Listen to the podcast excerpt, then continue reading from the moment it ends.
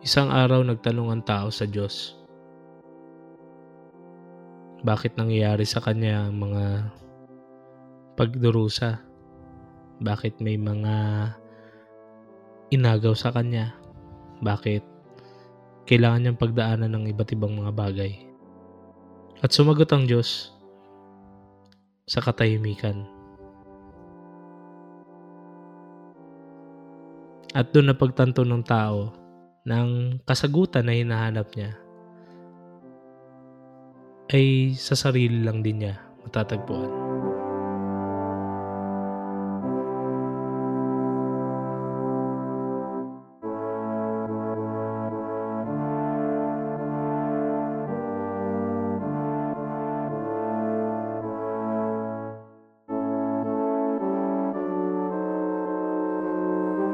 Sabado de Gloria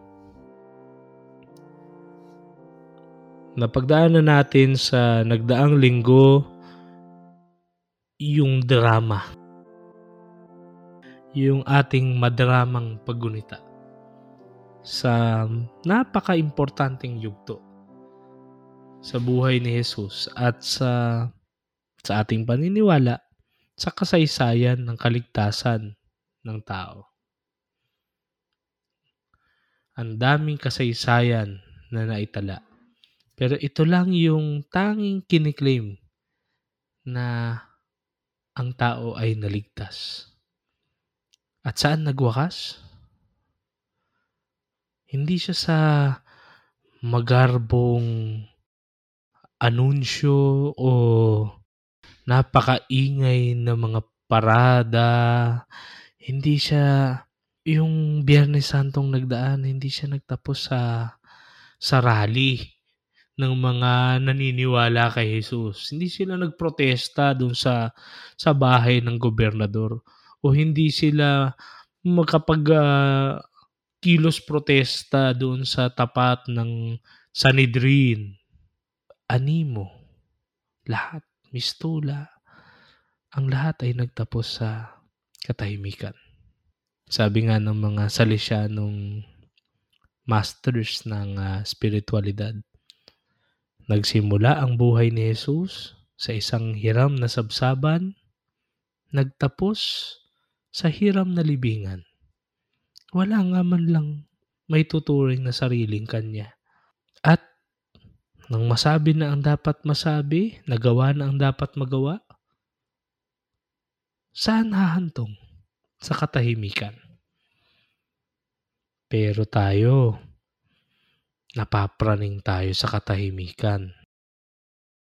Tila baga kapag tahimik ang isang bagay, ang isang tao, ang isang sitwasyon, hindi natin maiwasang mabalisa. Parang kailangan meron tayong dapat gawin. Parang kailangan meron tayong dapat sabihin. Bakit ang katahimikan parang mapanganib? Pero ito, natapos, patapos na ang Semana Santa, kinukumpronta tayo ng pinaka-pinaka maingay na katahimikan. Kinukumpronta tayo sa ating mga muka. Habang nahihimlay ang Diyos sa katahimikan, maalala natin yung pinakaunang tanong na tinanong niya sa tao nasaan ka? Nung nilikha niya ang lahat, hindi naman naging sobrang ingay. Kung papansinin mo nga, dalawang account ang paglikha eh. Unang account, yung, yung lumang account, which is chapter 2 ng Genesis. Papansin mo talaga, nagtanim ang Diyos. Nagtanim, nagbungkal ng lupa, nagtrabaho, at lahat yun eh, sa katahimikan. At sa chapter 1, bagamat sinabi niya magkaroon ng liwanag, magkaroon ng ganito at ganyan, lahat ay nasa onset ng katahimikan, ng silence.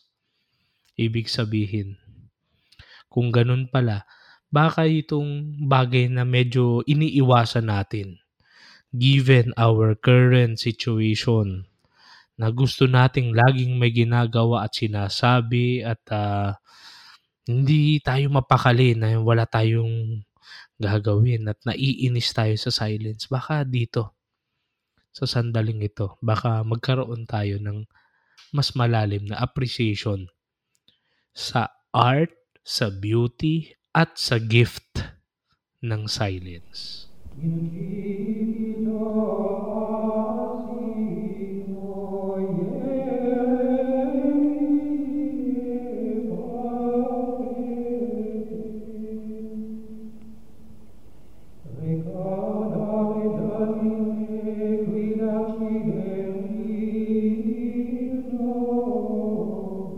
liturhiya ng araw na ito, magsisimula tayo sa katahimikan. Magsisimula tayo sa kadiliman. Tanging yung apoy lamang nababasbasan ang magsisilbing liwanag. Magsisimula ang liturhiya ng walang pagtatanda ng krus, walang imbitasyon, tanging nasa katahimikan Marahil sa moderno nating mundo, mahirap maunawaan ang katahimikan. Minsan, iniisip natin na kapag tahimik, kapag walang sinasabi, baka maraming iniisip. Baka hindi ka tiwa-tiwala. Natatakot tayo sa katahimikan. Naghahanap tayo ng ingay. Ano bang nakakatakot sa katahimikan? Kasi kapag walang ingay, ang tanging maririnig mo lamang ay yung nasa loob. Yung ingay ng nasa loob. At minsan ito ay yung mas nakakatakot kung ano yung maririnig mo mula sa loob. Niisip din natin na sa ating araw-araw na buhay, sa mga pagdurusa at dalamhati na pinagdaraanan natin at ng ating kapwa, para bagang ang Diyos ay tahimik. Para bagang hindi siya nagsasalita. Nasaan ba siya? Nasaan siya nung kung may isang bata na naulila dahil sa gera? Nasaan siya nung ang isang pamilya ay wala nang choice kung hindi mag-abroad dahil wala nang pagkakataon sa kanilang bayan? Nasaan siya nung ang isang 12 anyos na bata ay namatayan ng kanyang ina dahil sa kanser. Minsan, iniisip natin ang katahimikan ay kalaban. Pero ngayong araw, pinapakita sa atin ng katahimikan ang silensyo ay hindi necessarily kalaban, hindi necessarily kabaligtaran ng salita ng pag-uusap. Sa aklat ni Job, minsan kapag uh, una nating binasa ang salaysay, ang kwento ni Job, baka ang pwede nating unang isipin na ang kanyang principal theme ay yung tinatawag na divine retribution na pinagpapala ng Diyos ang mabubuti at sinusumpa niya ang mga masasama. Kaya nga ang problema ng libro ng Aklat ni Job sa maraming mga nagbasa nito na marahil karamihan pagkatapos ay naging atheist. Kasi ang tanong doon ay, eh bakit yung may mga mabubuti naman? Bakit sila naghihirap? Pero kung susuriin nating maigi ang aklat ni Job, ang kanyang tema ay hindi divine retribution, kung hindi yung silence, yung katahimikan. Yung katahimikan ng Diyos, katahimikan ng kapwa, katahimikan ng lahat. Titingnan natin sa almost 40 chapters ng libro ni Job, paulit-ulit si Job na magpaliwanag ka o Diyos. Bakit? Bakit ko to pinagdaraanan? Yung mga kaibigan niya nagsasalita pero wala silang rason. Nananatili sila dun sa old um, paradigm ng divine retribution. Pero hindi nananahimik si Job. Lumalaban siya ng lumalaban ng lumalaban. Naakusan niya ang Diyos, ina, ini-invite niya sa isang argumento, sa isang debate para magpaliwanag siya. Until dumating yung Diyos at nagpaliwanag. Pero kakaiba yung paliwanag ng Diyos. Imbis na sagutin niya yung mga bakit ni Job, ang sagot niya, ibinalik niya sa salaysay ng, ng creation, ng paglikha niya sa daigdig. Nasaan ka nung ginawa ko ang mundo? Nasaan ka nung nilagay ko ang mga tala sa kung saan sila naroroon?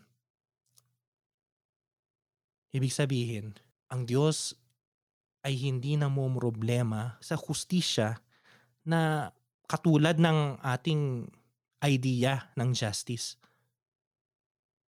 Pero ang kanyang sagot ay nandoon na mismo sa kanyang katahimikan. Dahil nakilala ni Job sa kanyang pagsusumahi, sa kanyang pagsusumamo nakilala niya ang sarili niya, nakilala niya ang mga tunay niyang kaibigan, nakilala niya ang Diyos. Nakita niya na hindi siya nag-iisa sa kanyang bubble. Yung bubble ng kanyang pagdurusa. Imbis, yung bubble ng kanyang pagdurusa ay nasa loob ng isa pang bubble. And that is creation the entire cosmos.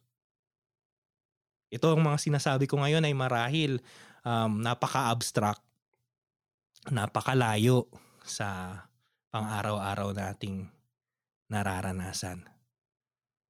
Pero ang punto lang naman, sa katahimikan, marami tayong matutuklasan sa sarili natin, sa kapwa natin, sa Diyos.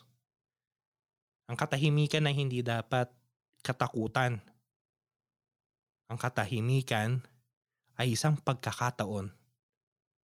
Ang silensyo ay isang lugar ng tagpuan.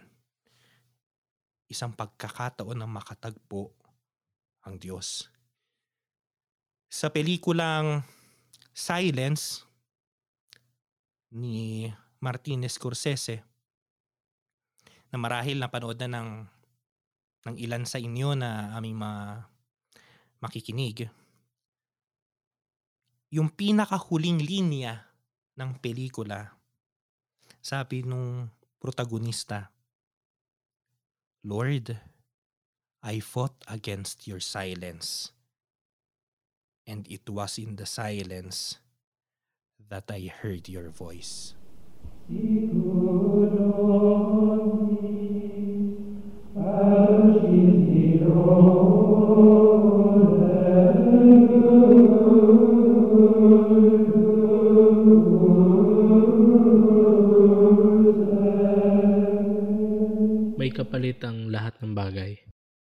Madalas nakikita natin ang katahimikan o silence bilang kahinaan.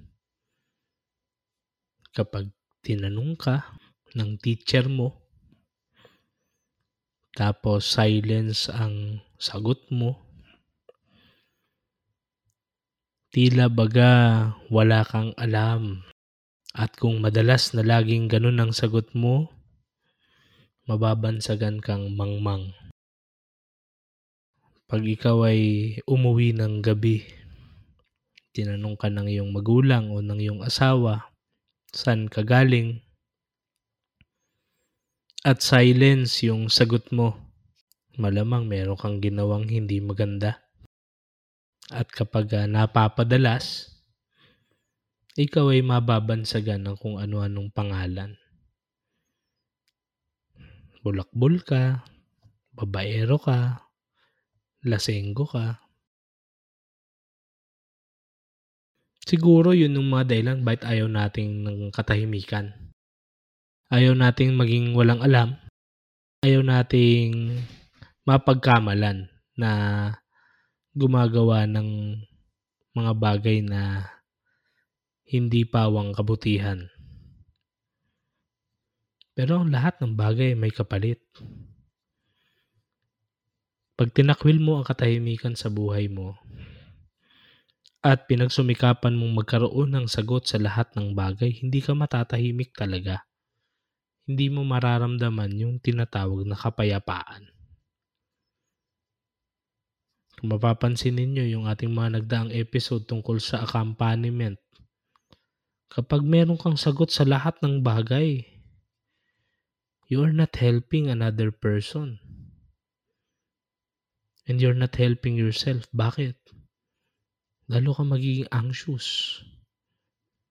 Kasi you have to prove something na meron ka laging masasabi. Pero minsan kailangan nating tanggapin na wala tayong alam.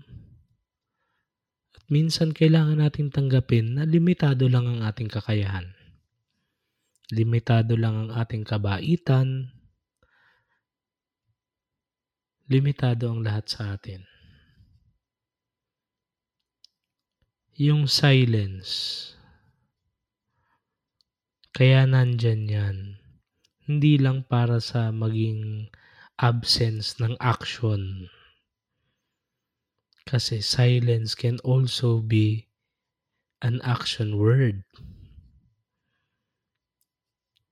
Kapag ikaw ay aktibong pumili, no, pinili mo actively yung silence. Hindi lang ibig sabihin nun wala kang ginagawa, wala kang sinasabi. But rather, you are engaging into a mystery that is much, much deeper. And hindi talaga natin basta-bastang naaarok sa ating kasimplihan bilang tao. Kaya nga yung sinasabi ni Lennon, mara madalas no, kapag tayo ay lumalalim na sa ating buhay panalangin, pag natutuyo na yung balon, sabi nga ni Thomas Green, ang madalas na sagot na makukuha mo sa Diyos ay hindi hindi na boses. Madalas kasi boses lang natin yan. Pinapaniwala lang natin na boses yan ng may kapal. Pero sabi nga ng mga masters no, natin pagdating sa spiritualidad, ang wika ng Diyos ay katahimikan. Baga sa pananalita ni C.S. Lewis, isang bantog na manunulat na Ingles, sa ating mga pagnanais, pagnanasa, bumubulong sa atin ng Panginoon sa katahimikan natin, no? sa ating budhi. Kasi wala namang boses ang budhi. Siya ay nakikipag-usap. At sa ating mga pighati at pagdurusa, siya ay sumisigaw sa atin. Ibig sabihin, mas malapit sa atin ang Diyos more than sa inaakala natin. At madalas hindi natin na-appreciate yun kasi distracted tayo sa maraming bagay na ginagawa at sinasabi natin. Ang Sabado de Gloria ay kung tutuusin, talagang wala. Wala talaga siyang wala siyang drama. Kung titingnan mo yung Sabado de Gloria talaga, yung buong araw ng Sabado de Gloria, merong tinatawag na pagdiriwang ng tenebre. No? Tenebre sa Latin, ang ibig sabihin niyan ay kadiliman. Kasi uh, yung uh, matandang practice ng tenebre na nagdadasal yung nagdadasal yung community ng uh, divine office o yung sa atin ngayon tawag natin dyan is yung Christian prayer o liturgy of the hours. Pero yung practice kasi dati, yan ay uh, series ng mga pagbasa mula sa uh, matandang tipan, no? mga salmo, mga panalangin. Tapos, merong nakasinding uh, mga kandila. Hindi ko matandaan kung walo o siyam. Pero, yung mga kandilang yan, kada matatapos yung parang isang yugto ng tenebre, pinapatay.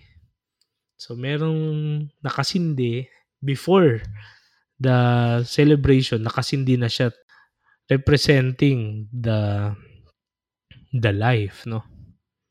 The life of uh, na meron si Kristo. Then, kada yugto, yan ay pinapatay hanggat uh, matitira na lang eh, isa.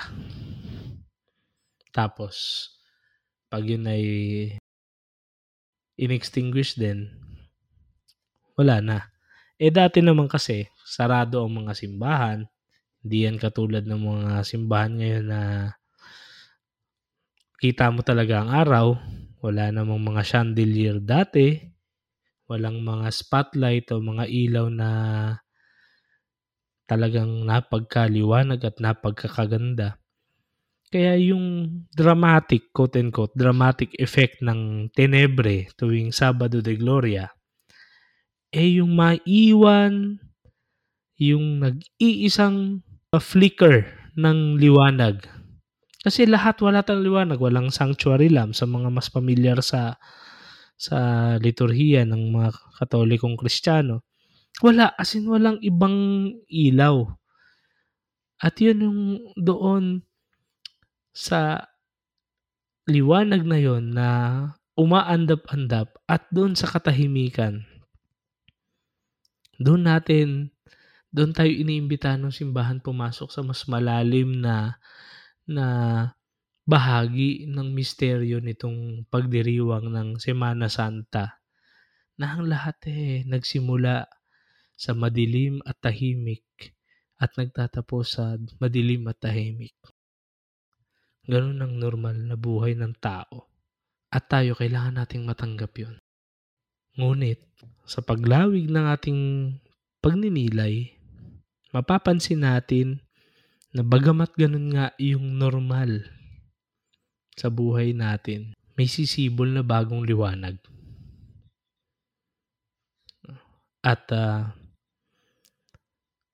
kung magawa lang natin na yakapin yung biyaya ng katahimikan o silence, eh mas magkakaroon tayo ng mas malalim na appreciation sa muling pagtunog ng mga kampana, sa muling pag-awit ng gloria at aleluya, sa muling pagkakaroon ng kulay, ng ng uh, halimuyak ng mga bulaklak sa pagkakaroon muli ng, ng matitingkad na kulay ng altar. Ganun ang buhay natin. Dadaan tayo sa napaka dilim, nalalambungan tayo. Magdurusa tayo.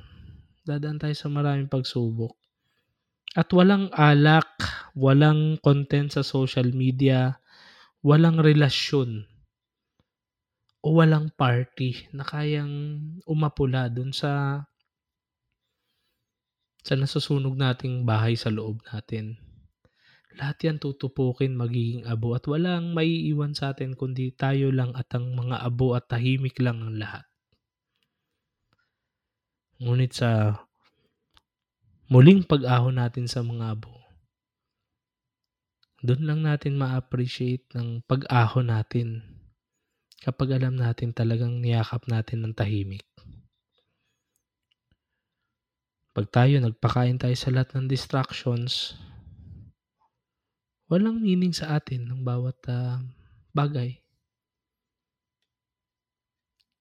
At sa panahong ito, itong piniling panahong ito, gaya ng kwento namin kahapon ng Biyernes Santo, walang ibang Sabado sa buong taon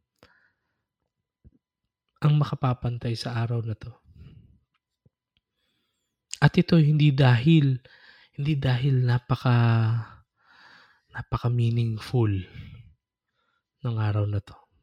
Ah, simple lang, siya ay walang meaning dahil lahat ay tahimik lang. Pero kung nandun ka sa tahimik, dun mo maku napaka-ironic, eh, kasi kapag nasa tahimik ka, dun mo lang napagtatanto yung meaning ng ibang mga mas mahalagang bagay sa buhay mo.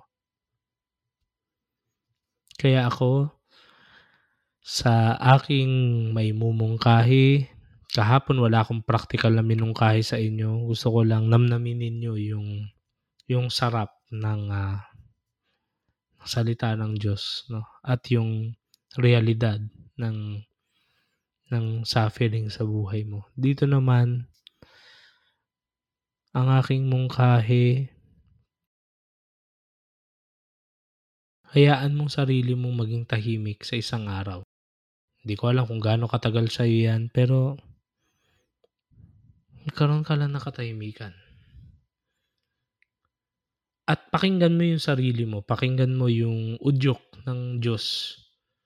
Kung ang katahimikan mo ba ay inaanyayahan ka niya magdasal, katahimikan ba inaanyayahan ka niya magdesisyon, lahat gawin mo sa katahimikan magplano, magparamdam ng pagmamahal, gawin mo sa tahimik.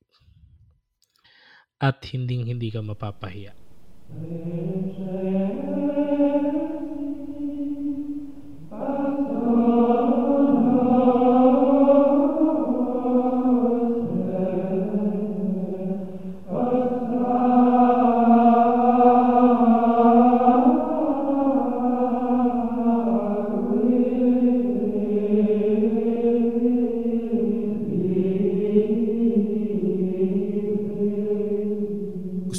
Imaginein yung naranasan ng mga ng mga apostoles, ng mga disipulo at mga disipula ni Jesus noong pagkatapos ng kaniyang kamatayan at ng paglilibing sa kanya. At yung gap, yung time na yon before ng ibalita sa kanila nung matagpuan ng mga ng mga disipula nila Maria Magdalena na ang Panginoon ay muling nabuhay. Yung gap na yon, yung time in between, sa tingin ko, yun ay panahon ng katahimikan para sa mga tagasunod ni Jesus katahimikan na dulot ng sakit, sakit ng naganap ng hindi lang ng loss ng isang taong minamahal kundi pati na rin yung pagsisisi dahil malamang sa hindi karamihan sa kanila ay sinisisi ang sarili. Dahil hindi lamang naman si Pedro ang nag-negate kay Kristo. Hindi lang si Judas ang nagtraidor. Halos wala sa kanilang lahat ang nandoon nung ipinako siya sa Golgota. Pero itong katahimikan na ito, sa tingin ko, ang siya ring naghanda sa puso ng mga apostoles, ng mga disipulo at mga disipula ni Jesus upang marinig ang mabuting balita, ang anunsyo na muli siyang nabuhay. Katulad niya sa liturhiya, magsisimula tayo sa katahimikan. Kung tutusin, Buong araw tayo na nasa katahimikan. Pero pagdating ng pag-awit ng gloria ng papuri sa Diyos, lahat ng kampana ay tutunog. Lahat ng ilaw ay bubuk bubukas at magliliwanag sa tingin ko ganun na ganun din yung naging experience ng mga apostoles nung narinig nila yung balita nung sinabi ng mga kababaihan ng Panginoon ay muling nabuhay. Dali-dali silang tumakbo si Pedro at si Juan doon sa sa kung saan siya nakahimlay. At nakita nila na wala doon ang kanyang katawan. Naniwala sila kaagad sa muling pagkabuhay, naging handa sila upang makapiling ang resurrected Christ. At ito ay bunga noong time in between. Yung katahimikan na sa tingin ko ay panahon hindi lamang ng ng pagluluksa kundi panahon din na kanilang mas nakilala ang kanilang sarili bilang mga apostoles, bilang mga tagasunod ni Jesus. Pero gayon din, mas nakilala nila si Jesus sa kanilang pag-alaala. Mas naunawaan nila at mas pinagmuni-munihan nila ang kaniyang mga salita. Kaya nga ngayong araw, wala rin akong maimumungkahi kung hindi manahimik ka. Enjoyin mo ang katahimikan. Ikaw, nasa sayo. Maaaring spend mo ang buong araw sa katahimikan. O kung hindi pwede, siguro 30 minutos o isang oras. Manahimik ka lang. Huwag kang magsalita kahit sa isip mo, kahit sa imagination mo. Hayaan mo lang siyang magsalita. Manahimik ka lang. At sa katahimikan, ipanalangin mo na matagpuan mo yung maliit na boses na maaaring nasa loob mo. Ito ang pinaka pinaka practical na masasabi natin na maaari natin gawin bilang preparation sa pag-awit ng papuri sa Diyos ngayong gabi. Yung pinaka-importanting bihilya, sabi nga, sa buong kalendaryo liturhiko ng Santa Iglesia Katolika. Maraming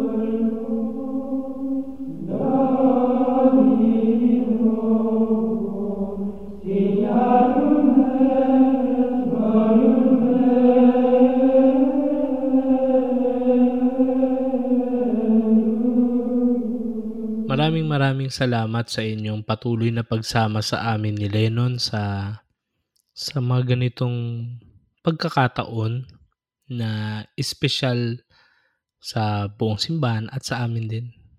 Personally, malapit sa puso namin itong mga araw na to.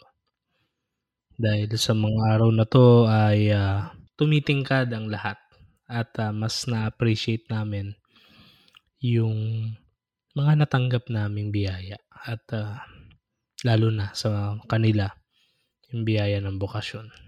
Nawa po ay naging nakatulong kahit papano ang aming pagsama sa inyong paglalakbay ngayong Paschal Triduum, ngayong Holy Week.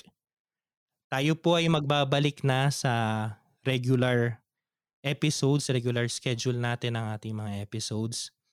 Kung kayo po ay may mungkahi o may mga um, komentaryo, kung gusto pa po ninyo ng ilan pang um, special episodes kapag ka meron pong mga ganitong importanteng mga evento, maaari nyo po kaming um, sulatan at sabihan sa aming pong email. Tamang usapan podcast at gmail.com. At Huwag niyo pong kalilimutan na i-rate din po kami sa kung saan man pong platform kayo nakikinig. Kayo pong bahala kung 4 star o 5 star kayo pong bahala. And maraming salamat din po sa pag-share nitong ating podcast. Dahil meron naman kaming regular episode sa Sunday, doon na namin kayo babatiin ng uh, maluwalhating mga pagbati. Pero sa ngayon, hinihiling namin na patuloy ninyong samahan si Jesus sa sa journey na to ng Holy Week. Sinabi ko yon dahil uh, magkaroon sana tayo ng awareness na siya laging sumasama sa atin. Pero minsan kailangan ng konting initiative na manggagaling sa sarili natin. At pag nangyari yon, wala na, hindi na mahalaga kung sino yung sumasama at sinasamahan. Kasi will be a singular journey. Kaya yon mag-iingat po kayo at uh, muli ako po si Russell. At ako naman po si Lennon. At ito ang Tamang Usapan. Usapang may tama. Maraming salamat po. Magandang araw sa inyong lahat. Bye-bye. Bye-bye.